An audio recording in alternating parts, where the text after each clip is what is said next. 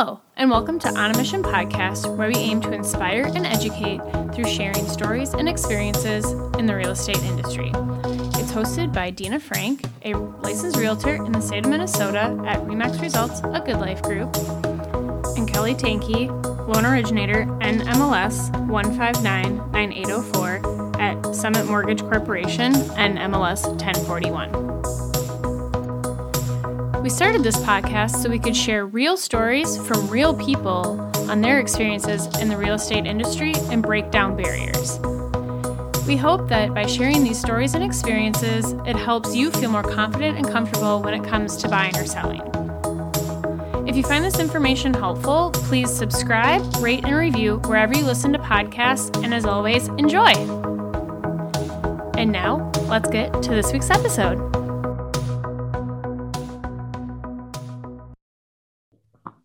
Hello, everybody, and welcome back to another episode of On a Mission podcast. I'm Dina Frank. And I'm Kelly Tinky. And we are back. Um, last week, we decided to kind of not take the week off because we still met, but we did some yeah. Q1 2022 planning, and we are excited to be here. We had both been traveling like crazy. Yep. Like I feel yeah. like this is the season of travel for our industry. Um, even though it doesn't necessarily slow down per se, um, it is kind of a nice time to get away, set some goals, reflect, um, and just All kind of, recharge. Yeah.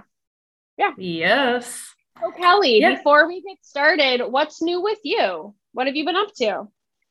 Well, so I got back from Tampa, Florida last week. It was a pretty short trip. And um, though there was just a little bit of uh, quote unquote fun and pleasure involved in that. And that sounded really dirty. So please just bear with me. Not dirty.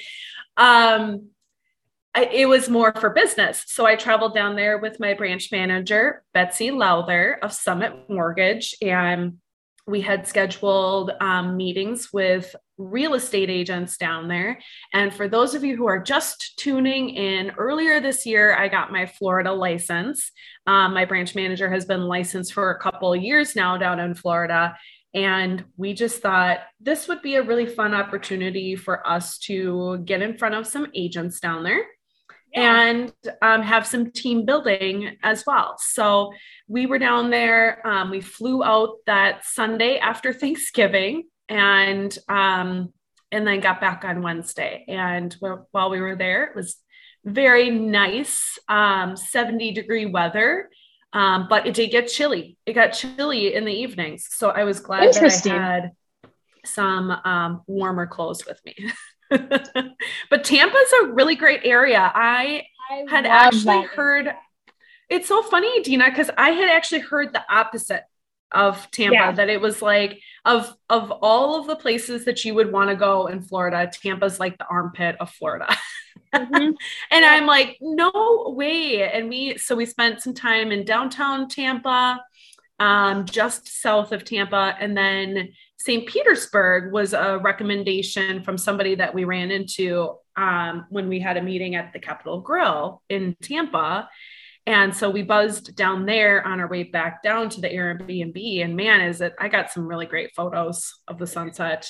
Sunrise yeah, we went, My, we, like, we did a day trip to Tampa last year. We went to Orlando for a conference. Um, and Tampa's about a two and a half hour drive or whatever. Yeah. And as soon as we got there, I was like, wow, I had always heard the same thing, but we really loved it. And um, we are going to the same conference in January and we're going to do a beach day there again because, you know, awesome. I think growing up, you know, the, the Atlantic versus the Pacific or the Gulf is yeah. just like you know i had always gone to the atlantic side and i yeah. hated the ocean because of it and i love i love water but i hate the ocean yeah. and as soon as i went to the gulf side i was like this is where it's at man it is mm-hmm. so beautiful and it's a very absolutely stunning and yep. i know i know there's a ton of people who are investing in florida real estate right now so that's sure. a good um, you know if you're looking to invest in a different way maybe it's not minnesota um, maybe yes. you want to consider Florida and talk to Kelly about that. Yes. Oh my gosh. You just gave me some ideas for um, upcoming videos in 2022. Oh, yeah. So jotting Perfect. that down. And then you and I can talk offline about these individuals that you know that are investing down there. yeah. Yes. As a friendly reminder, everyone. So we can, it, it is a, obviously a very popular area um, for snowbirds. And so that was why I was like, okay, it, this is a no brainer for me to get my Florida license and it, I'm going to have a very quick return on investment for getting the license down there. Yeah. Um, yeah. So I, I will be having my first closing here in January and awesome. I have several leads already in place and the meetings that we had down there went incredible. So I awesome. am very excited for 2022. Dina, love it. What is new and great with you? Well, um, yeah, Thanksgiving was really great. We went out to my brother's ranch in South Dakota and um, we actually celebrated Christmas while we were there um, because my mom is having a back surgery tomorrow, actually. Um, and so she's going to be kind of down and out for the count as far as like driving and just kind of hosting and stuff. So we decided to do that. But other than that, I'm just really getting ready for 2022. Um, I have a quick 2022. I know I'm so excited. Um, I I have a quick little uh story. Hmm. If you don't if you don't follow me on Instagram, um please do go check us out, number one. Um, but both of us out. But number yes. two, I told the story yesterday on my Instagram stories real quick. Um, so we got back from Thanksgiving last week. I did have a head cold. Okay. So I'm going to preface it with that. I, the kids, my nieces and nephew were sick. And so I came back and we were like, we are going to get a cold from this. Sure enough, ended up with a cold, whatever that is what it is. At the same time, apparently, Zach and I decided to open a bag of decaf coffee that we were having in our mornings. And so the combination of being sick and having a headache, I did not correlate with the fact that I was not drinking caffeine. And yesterday, I knew it yesterday because so I'd gone out for coffee a couple times last week. So I know I had caffeine at least twice last yep. week. So that's fine. But yesterday I we made our coffee here, drank it, went into the office. It was cold in our meeting room that we were in yesterday. And so I got another cup of coffee and I was like, I drank it and I was like, this is strange. I've already had one cup of coffee and we drink. So, for those of you who don't know, we drink French press at our house. And so it's strong coffee. Fancy. Like, Fancy. It's just strong. And so mm-hmm. you know once you drink your coffee.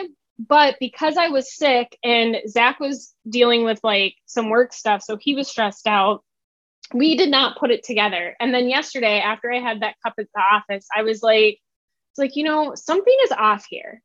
And I was like, you know, I bought a bag of decaf because my mom gave up caffeine um, a few years back for health reasons. And so I had ordered a bag so that we have it on hand when she comes. And sure enough, I got home and I opened our coffee drawer and I looked at the bag and it was our decaf bag. And I was like, this is all making sense. And it was I want to say it was around two o'clock yesterday afternoon when I realized this. And I was so close to making a fresh pot of coffee with caffeine in it just so I could like get it back. Oh but I was gosh. Like, nope, I'm just gonna wait um, until tomorrow morning. So this morning I had caffeine again for the first time in a few days. Um, for yeah, so I'm like cranking back at it, getting back on the horse, and I am pumped. Um, yeah, I love it. And I just learned I had no idea that French press coffee was that much stronger. No so clue. you can you can make it weaker, um, but it because there's no like filter filter, like there's a little mesh thing, but yeah, because you're pouring the water into the coffee and letting it steep. It's kind of like tea that way. So you're Sure. It's sitting in there and then you just push the grounds down so they're still mm. in there. So it's not like it runs through the grounds and then you have your coffee. That's why it's stronger. And we make it we make it on the stronger end just because we're one one um thing of French press gets us both a cup of coffee and then that's all we have for the day. So it's efficient, it's easy, and I just think French press coffee to me tastes the best. And so that's why I love it. So yeah. I'm gonna give it a whirl. I'm gonna give it a whirl. Should. Yeah, this I mean, coffee I'm drinking right now. I know none of our listeners can see us. We Zoom when we do our podcast recordings, so we get to just see all of our fun facial reactions and our Italian hands flying all over the place. We are not Italian, by the way, but we are very animated when we are talking through our podcast recordings. But my coffee consists of uh, vanilla latte, chocolate espresso, and coffee all mixed together. it's like so, your suicide coffee. I'm like, ah! so, anyways, Dita, we we always love to do our little catch up, but we do have a point to our podcast recording today. And what are we going to be talking about? Yeah, so today we wanted to touch on what is happening in the marketplace in regards to Zillow and them shutting down their iBuyer program. Um, yes. I should have looked this up before we got on, but we have previously talked about iBuyer programs on the podcast mm-hmm. um, not that long ago. So I think if you go back, yeah, maybe I'm going to say like 10, 15 episodes, it's the one where we talk about iBuyers. I will link it in the show notes. So if you want to go back and listen to it, you can. Um, but really, the big news coming out, what was it, about maybe a month ago, is that not, not even, not even. Yeah. I mean, this is yeah. this is like fresh and hot off the press, basically. So yeah, yeah. And I think they announced it, but like now we're oh. actually seeing what's happening. So mm-hmm. um Zillow has announced that they are shutting down their what they what's called their iBuyer program, um, which is you know a, a newish thing in the real estate industry, um, and it's called Zillow Offers. So yep. for the past, I'm going to say two years. Two years. Yep. They, they've had this program, and you could basically you could go onto Zillow. You could say, I want to sell my house and you could type in your address and Zillow would send you an offer based on their algorithm. So if you're familiar with Zillow, you go on there, you can see that houses have something called a Zestimate, right? This is a Zillow mm-hmm. estimate. This is their proprietary algorithm of what they consider your home to be worth. Mm-hmm. Now, there's been a lot of debate about this for a very long time. Um, basically, since they came out with it. I remember yes. I don't I don't know if I've told the story before here or not. If I have, I apologize. But when we sold our first house in Kansas City, it was 2015.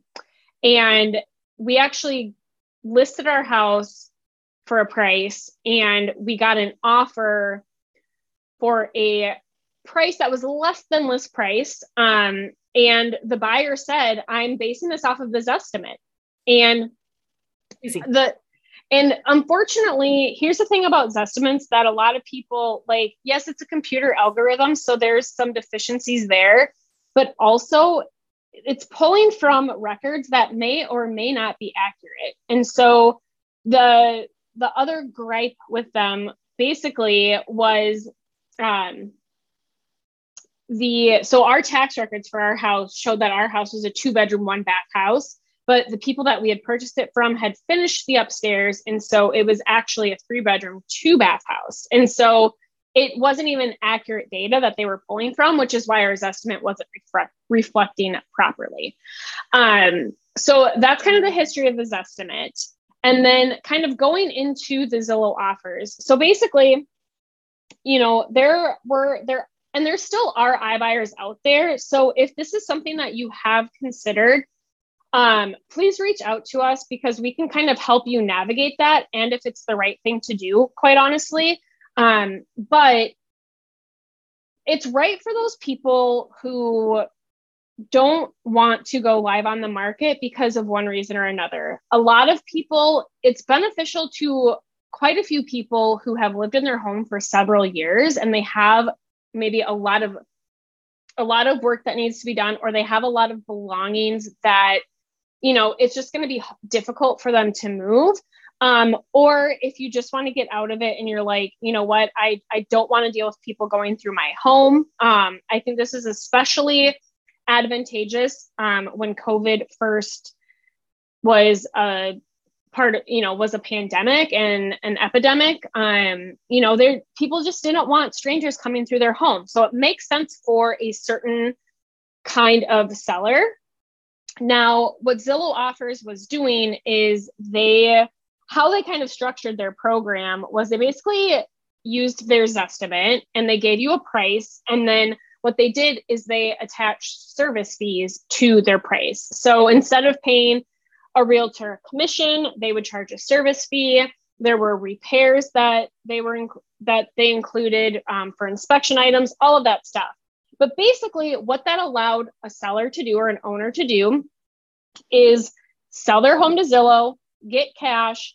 You could have a flexible closing date. So let's say you know let's say if you needed to sell your house in order to buy it really opened up that opportunity. And Kelly, I know you're going through like this move up buyer series, and um, this is that is kind of one of the potential solutions that is available to sellers. Um, and even like there's several programs out there, um, but for the sake of um, brevity, we'll just stick to Zillow. Um, thank you. Um, I'm working on my vocabulary. Um, but it really allowed you the flexibility to sell your house so you weren't contingent on the sale of it, stay living there so you could rent it back, and then finding your next home.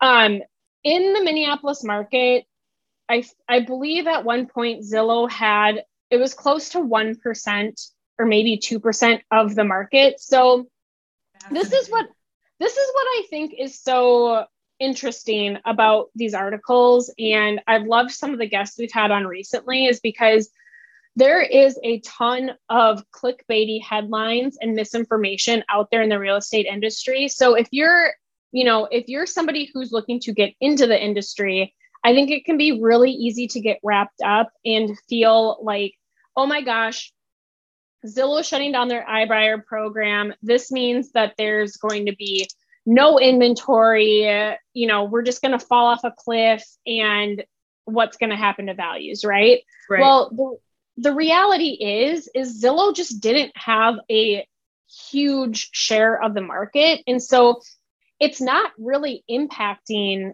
the overall market. And yeah. to be quite honest, um and I'm sure you've seen this too, Kelly, but to be quite honest, um the homes that Zillow owned, because of the way that they purchased them, a lot of times they were overpriced and they they yeah. bought them for more than what they were worth. And this is where, you know, we can talk about that, but this is where it kind of fell down for them is they were using these estimates based on a computer driven model versus somebody going in looking at the home saying what's the yeah. condition what's the location the professionals yeah, yeah, yeah it literally was just, you know, some computer algorithm saying, yep, you know, your neighbor's house sold for X. And so we'll pay that plus 10% because of market appreciation. Boom. And yeah. in reality, like that is not always the value. And we've talked about that before, you know, the importance of having somebody come into your home, really assess it, really figure out you know what it's worth. Even in townhomes and condos where you think everything's going to be the same price that's not no, the case you know it is not true. floor premiums there's updates that people have done end unit versus middle unit. Like there's so many contributing factors that go into the sales price of a home that clients don't always see until you meet with us. Um, but that was really Zillow's downfall. And I think they really used the pandemic and the appreciation of value to push people because there had to be some kind of incentive, right? They had to yeah. they had to pay a premium to get these people to choose them over putting it on the market because at the height of the frenzy, you know, say six, seven, eight months ago, homes on the open market were going for 10 to 15 percent over list price, right? And so yeah. Zillow was Zillow was using the thought of, I mean, this is what I'm assuming, or this is my opinion, is they were using those those indicators and adding that without actually thinking through like okay we have to get into the house right like a lot of these people were renting back so it's not like they bought it and then they listed it the next day it was they bought it they listed it three months down the road and now we're in a different market the market was shifting so Total, quickly totally different we're in a totally different market and then i think they got into some of those homes and they weren't as nice as Zillow had predicted them to be. I know I showed yeah. several Zillow homes over the summer, and number one, they were sitting on the market for 120, 150, 180 days. And this oh is in a market gosh. Market where the average days on market is 12. You know, and yeah. so the condition wasn't there. A lot of times they were on very busy roads. Um, they needed a lot of maintenance items done. And and not only was the condition not there and the location wasn't there, but the price was just astronomical. When you looked at comps, yeah. it, I mean, you know, we put in a couple of offers on homes for 30, 40, 50,000 less than what they were listed for because that is where the actual value was. And so at the end of the day, really, Zillow was just, they weren't utilizing the professionals that they probably should have you know they they team up with a, a local brokerage here in minneapolis and if you're in the area um, you know who we're talking about is um, yeah. and it's unfortunate that they didn't bring them in to these zillow offers to say you know and granted it's a huge you know zillow's a huge company and i have you know i can tell you how to do it better from a backseat driving position but you know i would have really pushed to say we'll give them an initial offer, but once you get in there, can you confirm or adjust yeah. this? Yeah. Um, and they didn't do that. They were relying relying 100% on data. And it just You know, I just I do I'm I'm pulling from it. I'm going to um, give a shout out to Ryan Walseth, Wally. Um, yeah. who's with Lakes Sotheby's. He did an excellent um, overview of this, and it was really brief. He does a good job of brief overviews, um, and then he linked an article on The Verge. And so we'll attach this on here, but um, something that I'm reading about earnings reports with Zillow. This is just to piggyback off of what you were talking about, where they would go in, offer, you know, X amount over what it really should have been listed at, and then ended up losing. You know, they they didn't profit. They're not profiting off of these houses. Exactly. So um, it says on Tuesday, Zillow announced in its earnings report that it's winding down the practice entirely and estimated that it'll lose over half a billion dollars in value on the houses it owns. It also announced that it would be laying off about a quarter of its employees and said that it had underestimated how unpredictable the housing market is. Yep. There you have it. There you have it. So, yeah. So, Go real ahead. quick, and we can touch on some of the numbers and that we can go into that. Um, so, and I know uh, Wally did reference this in his video as well, but Zillow as a company nationally owned at like the time they shut it down, right? I believe approximately 7,000 homes. Is that yep. what he said? Yep. And if they so 7,000 out of 2.1, 21.7 million homes that are mm-hmm. on the market. And so, or that will be bought and sold. And so that equals a 0.09% of the market that Zillow owns. So the reason why we want to bring these numbers up is because you can really see what the actual totality of the risk is. And it's very, very low for home buyers and home sellers, right? Like yes. we're talking less than 1% of the entire market in the United States is being affected by this, by Zillow shutting down their iBuyer yeah. program. And so I think what we just kind of wanted to address and kind of reassure people is this isn't going to create a chaotic market. Um, I believe last week, the last numbers I saw for the Minneapolis market was I think they have like 400 homes left to sell in Minneapolis, um, something like that.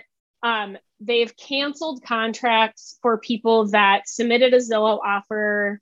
Um, I believe it was like backdating. So I think they announced, I, I can't remember exactly when they announced um, them shutting down, but let's say it was a month ago. I think they, any contracts that they were negotiating in the previous month, they've canceled. And so they've stopped buying. Um, but I also want to talk about and reassure people who's buying these homes now. So, number one, some of them are still on the market. So, we're still seeing some that are sitting out there. Um, we expect to probably see some of those, like some of the homes that they've already purchased that aren't on the market yet, will still they'll still help the market and they'll be operating until all of their all of these homes are sold. Um, but who's buying them? It's people people are buying these homes. You know, we've yeah. heard a lot of these, oh, investors are coming in and they're scooping them up. And, you know, this is going to create an unfair marketplace for cash buyers. And, and you know we had we had logan on the podcast a few weeks ago and if you want to learn more about the true metrics and the true data of the housing market i would highly encourage everybody to go and follow him and yeah. listen to what he has to say because he's very smart about this and he gives out great information.